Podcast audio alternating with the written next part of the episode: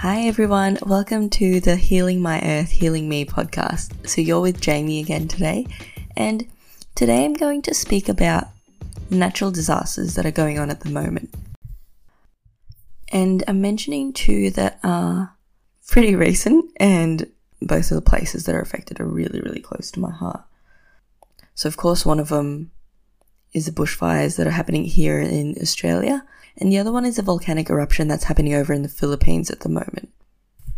So, just a quick disclaimer I am not an expert in disaster resilience, but I am human, and I am a human that cares.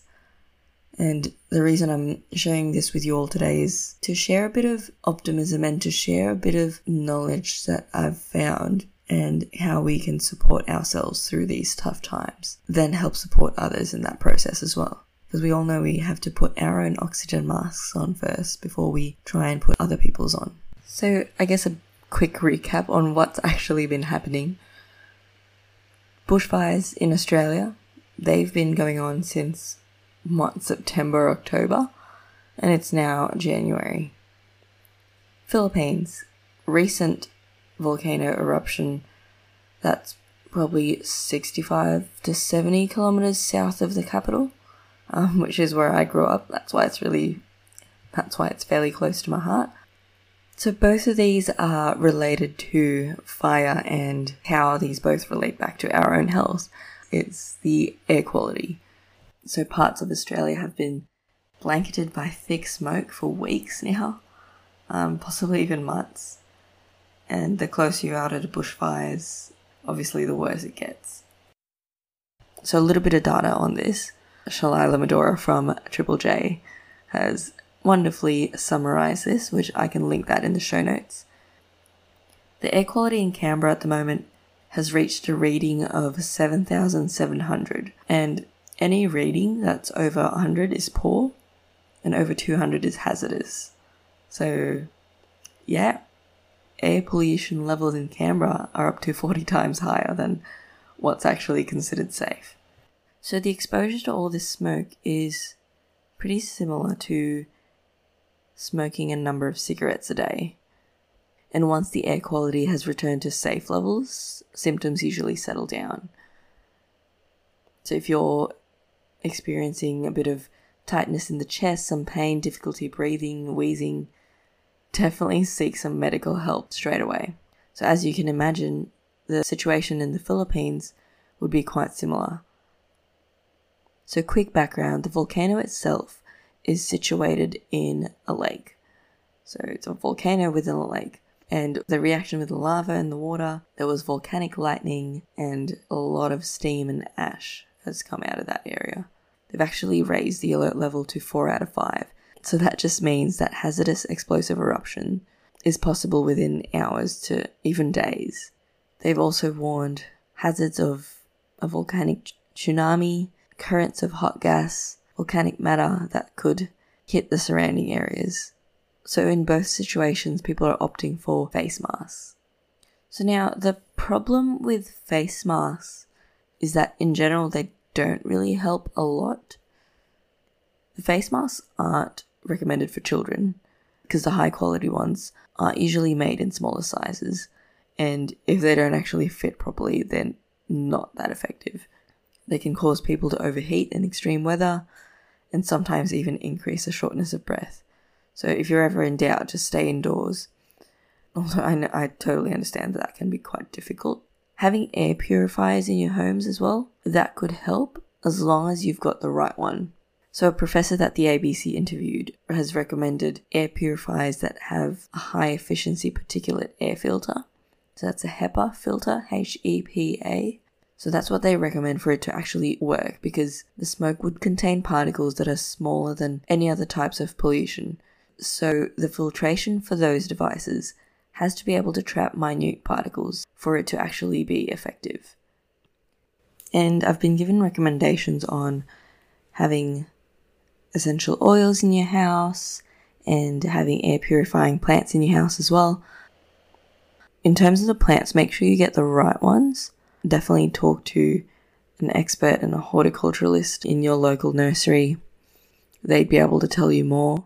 I personally have some spider plants, snake plants, devil's ivies, peace lilies, and aloe veras as well. Um, so those are the ones that have been recommended to me. In terms of essential oils, I don't have enough data on me to prove this. If you do, I'd love you to share that with me and I'd love to interview you and we can share this information with the world as well. That would be amazing because that's definitely something I'm curious about and would love to know more. So, those are the main points that I wanted to share in terms of how we can help ourselves and minimize the negative impact of the poor air quality. And now, before I continue on, I'd like to invite you to just pause for a second and just start to notice the feelings that are coming up when people talk about these natural disasters the bushfires that are happening, the volcanic eruptions, or any other natural disaster. And just know that it's okay to feel how you're feeling at this point in time.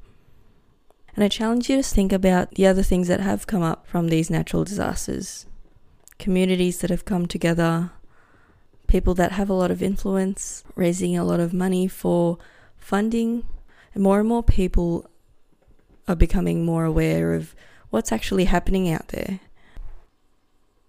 How lucky are we that this is not our everyday?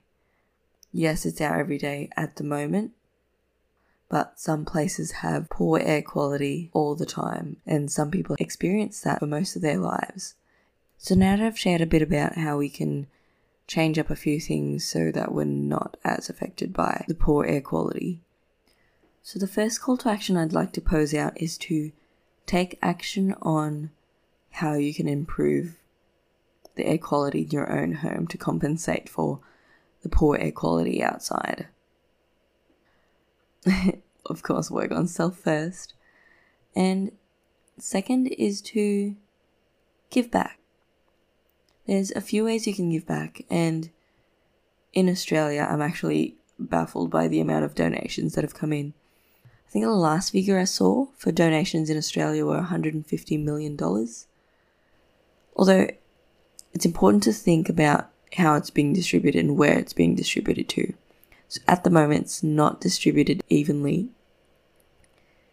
And the sector that's getting the least attention is wildlife recovery.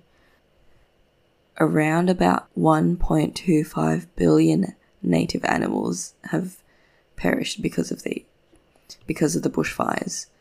So that's koalas, echidnas, kangaroos, wombats. It's it's heartbreaking to think about. And going over to the Philippines, there's more than 25,000 people that have already sought out shelter for temporary evacuation. That's since Monday. Although the total number of evacuees is looking like it's going to be higher a lot of people are choosing to stay with family family members in other parts of the country as well. So yeah, I challenge you to help out where you can. Find some drives around your area that's collecting some donations or simply just donate online. So I'll put in the links on some information I've gathered in terms of giving back and donating for the Australian bushfires and the volcanic eruption in the Philippines as well. So, thank you so much for listening to this episode. And if you're still listening by the end of this, I appreciate you. And I'm really excited to share the next episode with you. I'll have a special guest with me, so that will come in the next fortnight. So, stay tuned. Every two weeks, I'll give you an episode on the Fridays so you can listen to them on your weekends. And I'd love to hear from you. Feel free to connect with me on Instagram, Twitter, and LinkedIn. So, I'll link those in the show notes below and you'll be able to see some of the other initiatives that I'm involved in as well. All of those are focused on purpose, impact, and love. So, thank you so much for listening again. This is Healing My Earth, Healing Me podcast. This is Jamie, and ciao for now.